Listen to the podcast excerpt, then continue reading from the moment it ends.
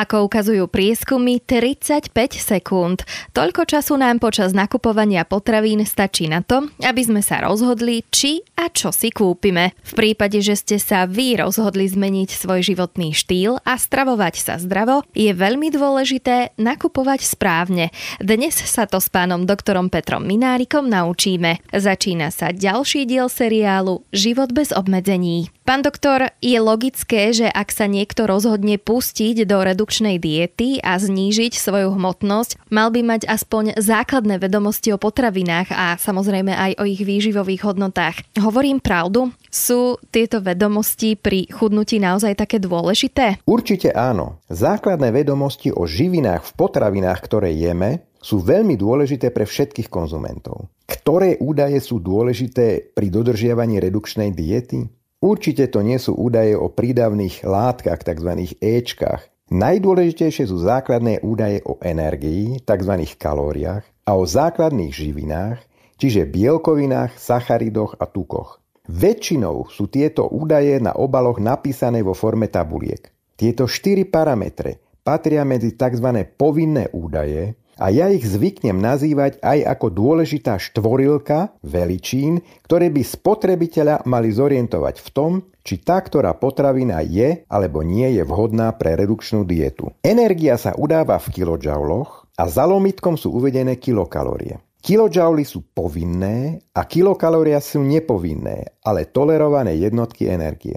Bielkoviny, sacharidy a tuky sa udávajú v gramoch. Je dôležité si uvedomiť, Aká je energetická hustota základných živín? 1 gram bielkovín obsahuje 17 kJ alebo 4 kilokalórie a z bielkovín sa v princípe nepriberá na hmotnosti. Naše telo prijaté bielkoviny využije na tvorbu a obnovu vlastných orgánov a štruktúr a ďalej na zabezpečenie mnohých telesných funkcií, akým je napríklad imunita, zrážanie krvi, tvorba enzymov a podobne. 1 gram sacharidov obsahuje podobne ako bielkoviny takisto 17 kJ alebo 4 kilokalórie. Prijaté sacharidy sa na rozdiel od bielkovín využívajú predovšetkým ako zdroj energie, nevyhnutné pre chod a fungovanie organizmu. Nadmerné množstvo prijatých sacharidov, predovšetkým jednoduchých cukrov, sa v tele môže premeniť na zásobné tuky a prispievať k obezite. 1 gram tukov obsahuje až 38 kJ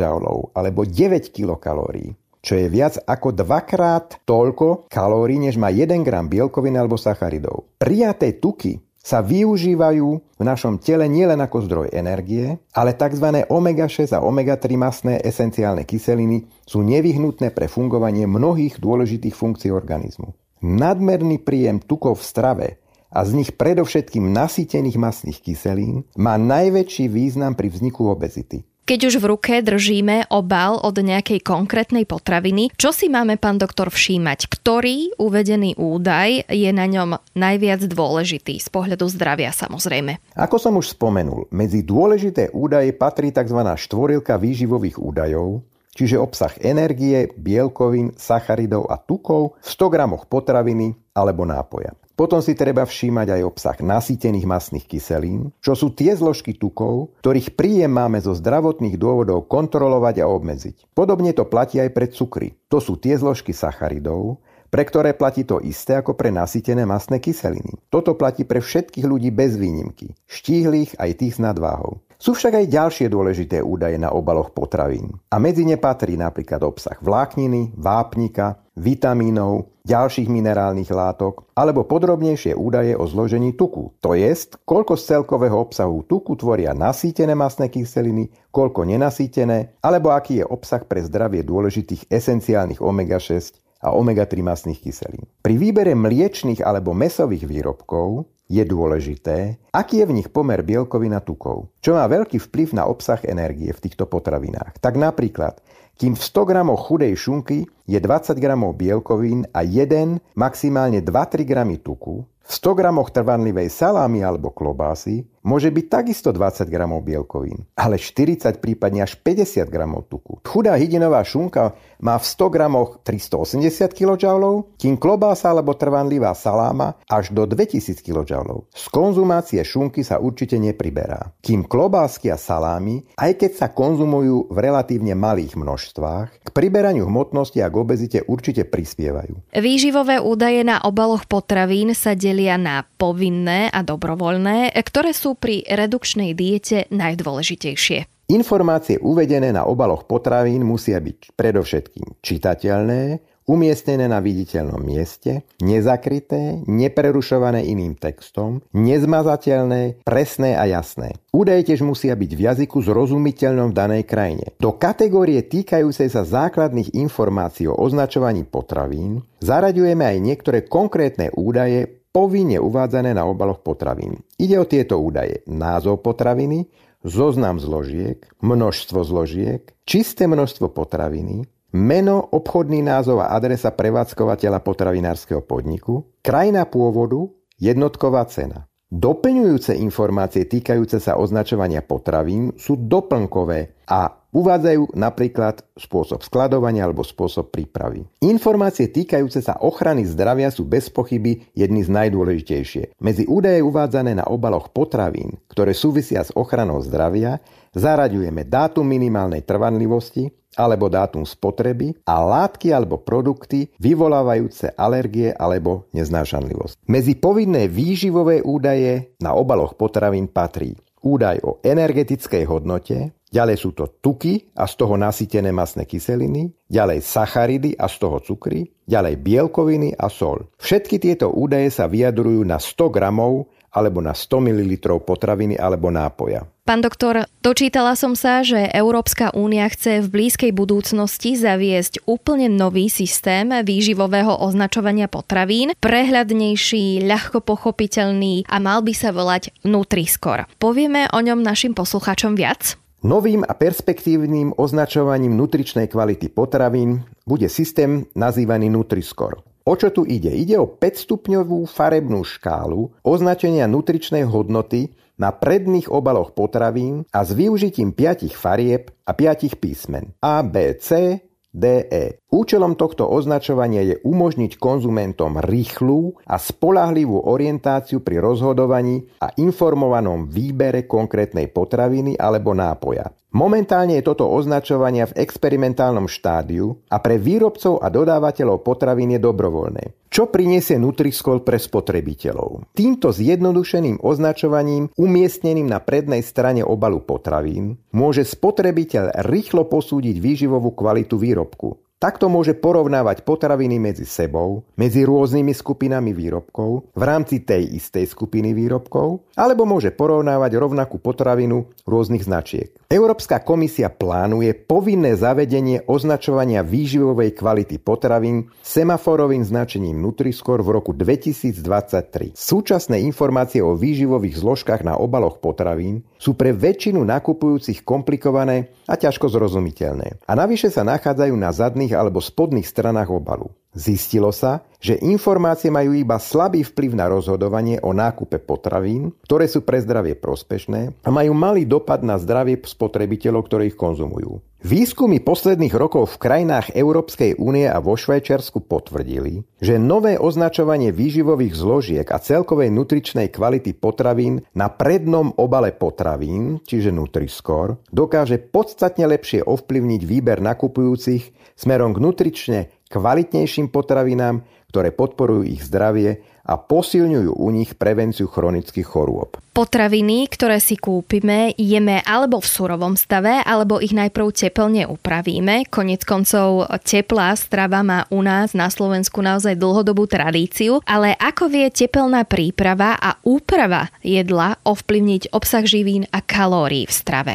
Tepelná príprava stravy do značnej miery ovplyvňuje obsah živín toho, čo jeme. Poďme sa teraz pozrieť na jednotlivé typy tepelnej úpravy stravy. Predovšetkým je to varenie, a to varenie vo vode alebo varenie v pare. Pôsobenie vysokej teploty nad 100 stupňov Celzia tepelne upravuje živočišnú aj rastlinnú stravu. Pôsobením vysokej teploty dochádza k stratám termolabilných živín, predovšetkým vitamínu C. Zeleninu a ovocie s obsahom termolabilných mikroživín vrátane vitamínu C je preto lepšie konzumovať v studenom stave, surové. Z metód varenia treba vyzdvihnúť najmä varenie v pare, tzv. parenie. Je to najšetrnejšia metóda tepelného spracovania stravy v domácom prostredí. Jedlá pripravené na pare sú nielen chutnejšie, ale majú i krajšiu farbu a zachovávajú si svoju pôvodnú vôňu. Navyše v nich ostáva v pôvodnom nezmenenom stave viac živín citlivých na teplo. Pri pečení sa dosahujú vyššie teploty než pri varení, a to z pravidla do 200 stupňov Celzia. Na rozdiel od grilovania sa však jedlo nepripravuje na otvorenom plameni, preto sa vysoká teplota pečených potravín dosahuje predovšetkým na povrchu, zatiaľ čo vnútorná časť neraz nedosiahne ani 100 stupňov. Pri rýchlom alebo slabom pečení môže niekedy nastať situácia, že vnútorné časti pečeného mesa alebo fašírky nie sú dokonale upečené a tak nedôjde k dôkladnej likvidácii choroboplodných mikroorganizmov v prípade, že meso je nimi nakazené. Dôkladné pečenie je preto dôležité preventívne epidemiologické opatrenie. Pri vyprážaní dosiahne teplota spracovanej potravy až pozoruhodných 400 stupňov Celzia. Pri takýchto teplotách už vznikajú karcinogénne zlúčeniny. Je preto rozumné nekonzumovať vyprážané jedlo príliš často ani zbytočne veľké porcie. A prichádzame na grilovanie. Grilovanie je spôsob tepelnej prípravy na otvorenom ohni. Pričom rovnako ako pri vyprážaní vznikajú veľmi silné teploty, a to až do 400 stupňov Celzia. Na rozdiel od vyprážania sa strava pri grillovaní a barbecue dostáva do priameho kontaktu s ohňom. V dôsledku toho toxické a karcinogénne prchavé zlúčeniny z uhlia a z dreva priamo kontaminujú potravu. Najväčšou hrozbou je grillované meso. Aj keď sa ľudia chránia pred vplyvom karcinogénov z grilovania balením grilovaných potravín do alobalu, je tento druh tepelnej prípravy stravy najmä mesa vysoko rizikový a nemožno ho odporúčať na časté použitie. Ak sa už grilluje, treba pripravované jedlo oddeliť od priameho ohňa použitím alumíniového ochranného obalu. Grilovanie na otvorenom ohni je nevhodné. A niečo si povieme aj o mikrovlnej rúre. Pri použití mikrovlného žiarenia vznikajú teploty do 200 stupňov Celzia. Mikrovlny sa pokladajú za formu elektromagnetického žiarenia, pri ktorom dochádza k rozkmitaniu molekúl vody v potrave a k následnému ohrevu jedla. Pri mikrovlnom ohrievaní masti a olejov dochádza k silnejšej tepelnej oxidačnej degradácii tukov ako pri konvenčnom ohrievaní. Zdôrazňuje sa význam rovnomerného ohrievania stravy v mikrovlnej rúre, tak aby nedochádzalo k odpareniu všetkej vody z ohrievaného jedla a následnému vzostupu teploty nad 200 alebo 250 stupňov. Nerovnomernému ohrevu stravy sa dá zabrániť použitím nižšej a strednej intenzity ohrevu Radšej treba jedlo ohrievať dlhší čas. Mikrovlné rúry sa nepovažujú za rizikový spôsob ohrevu potravín. Karcinogénne látky pri ňom nevznikajú. Z tepelnej prípravy stravy odporúčame varenie v pare, varenie vo vode, dusenie a pečenie. Takisto odporúčame aj ohrev v mikrovlnej rúre. Jednoznačne neodporúčame vyprážanie, grilovanie na otvorenom ohni. Celkom zaťažkávajúcou skúškou môže byť pre človeka, ktorý je na redukčnej diete návšteva reštaurácie, priateľov, rodiny, pracovná cesta alebo napríklad aj dovolenka. Ako si v týchto súvislostiach vybrať správne jedlo a ako sa pán doktor, ako sa hovorí, neopustiť? Pri návšteve reštaurácie alebo iného stravovacieho zariadenia dbajte na výber pokrmov, ktoré sú vhodné na redukčnú corrigiu. Uprednostite jedlá, ktoré sú pripravené vhodnou tepelnou prípravou. Riate sa okrem iného aj pravidlom tzv. zdravého taniera. Jednu polovicu na tanieri má kryť zelenina alebo ovocie. Jednu štvrtinu celozrné obilniny, respektíve škrobové prílohy, čiže cestoviny, rýža a zemiaky. Poslednú štvrtinu majú kryť zdravé bielkoviny, to je potraviny, ktoré sú bohaté na bielkoviny, pritom majú nízky obsah tuku a energie. V praxi to môže znamenať, že si vždy dáte k porcii mesa a zemiakov primerane veľkú porciu zeleninového šalátu. Prípadne porciu zemiakov znížite na úkor zeleniny alebo zeleniny s ovocím. Na obed si môžete dať aj polievku nezahustenú múkou. Aj v prevádzke s ponukou rýchleho občerstvenia sa dá často vybrať zdravšia alternatíva. Napríklad namiesto chicken nuggets si môžete dať cezársky šalát s jogurtovým dressingom. Bageta alebo hamburger sa dá upraviť aj do zdravšej podoby. Ak sa použije kvalitné chudé meso z hydiny, chudé hovedzie meso, veľa zeleniny, použije sa to bez slaniny, bez majonézy a bez syra, alebo sa použije celozrná žemla namiesto sladkej americkej. Pri redukčnom stravovaní býva väčšinou vhodným riešením zjesť polovičnú porciu bagety alebo žemle a za účelom zvýšenia sytosti si dopriať podstatne väčšiu porciu čerstvej miešanej zeleniny, s hmotnosťou 150, 200, prípadne aj 300 gramov. Pán doktor, ako býva dobrým zvykom, dajme si aj na záver tohto podcastu zo pár užitočných a najmä cenných rád, ako sa správne stravovať. Predovšetkým meso, hydinu a ryby namiesto vyprážania várte, duste, pečte, poširujte alebo bezpečným spôsobom grillujte, nikdy nie nad otvoreným ohňom. Pred varením odstrante z mesa a hydiny všetok viditeľný tuk a kožu. Vyberte všetok tuk, ktorý sa objaví počas varenia. Obmedzte, iba výnimočne vylúčte množstvo škrobových príloh k mesu, hydine alebo k rybám. Meso vám pridáva dodatočné kalórie. Vyberajte a pripravujte jedla bez omáčok s vysokým obsahom tuku a škrobu. Pri príprave tradičných jedál, ako sú brinzové halušky, si dajte len minimálne množstvo prerastenej slaniny a jedlo jedzte bez pridanej masti. Používajte chudé bravčové meso, hovedzie meso alebo divinu. Pripravujte viac jedál z hydiny, to je z chudého bieleho mesa. Vylúčte alebo značne obmedzte konzumáciu vnútorností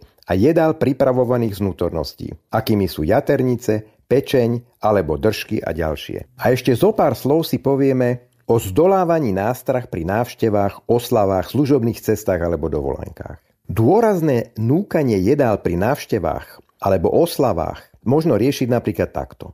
Dohovorte sa s núkajúcim na menšej porcii. Naučte sa a natrenujte si asertívne, slušné odmietanie ponúkaného jedla. Nezabudnite jedlo najmä pochváliť. Pri zvládaní kombinácie redukčnej diety a služobnej cesty môžu poslúžiť následujúce rady. Predovšetkým ide o problém, ktorý si vyžaduje dobre vytrenovaného človeka. Jedzte iba polovičné porcie. Alkoholické nápoje pite iba minimálne alebo vôbec nie. Pite zásadne vodu a iné nekalorické nápoje. Odľahčite príjem kalórií dodržiavaním zásady zdravého taniera. Ak sa dá, navštívte fitness centrá, bývajú vo všetkých hoteloch. Ak je k dispozícii plavecký bazén, plávajte. Zabehajte si každé ráno, najlepšie v skorých ranných hodinách ešte pred nástupom služobných povinností. A čo all inclusive dovolenky s pretlakom jedla a nápojov vrátania alkoholických? Na all-inclusive dovolenku môže ísť človek s obezitou, ktorý je v redukčnom režime jedine vtedy, ak má novú stravovaciu životosprávu veľmi dobre natrenovanú a zvládnutú. Vyberajte si radšej iné typy dovoleniek, orientované skôr na aktívny pohyb než na prejedanie. Obklopujte sa ľuďmi, ktorí vyznávajú aktívny životný štýl a v tomto duchu si vyberajú aj trávenie dovolenky. Výber a nákup nutrične kvalitných potravín nie je jednoduchá, ale ani nesplniteľná úloha. Rovnako tak príprava jedla a kombinácia potravín v prípade, že ste sa rozhodli pre redukčnú dietu. Veríme, že vám dnešný podcast pomohol sa v tejto problematike lepšie zorientovať. V budúcom sa s pánom doktorom Petrom Minárikom porozprávame o tom, ako si zostaviť zdravý jedálniček.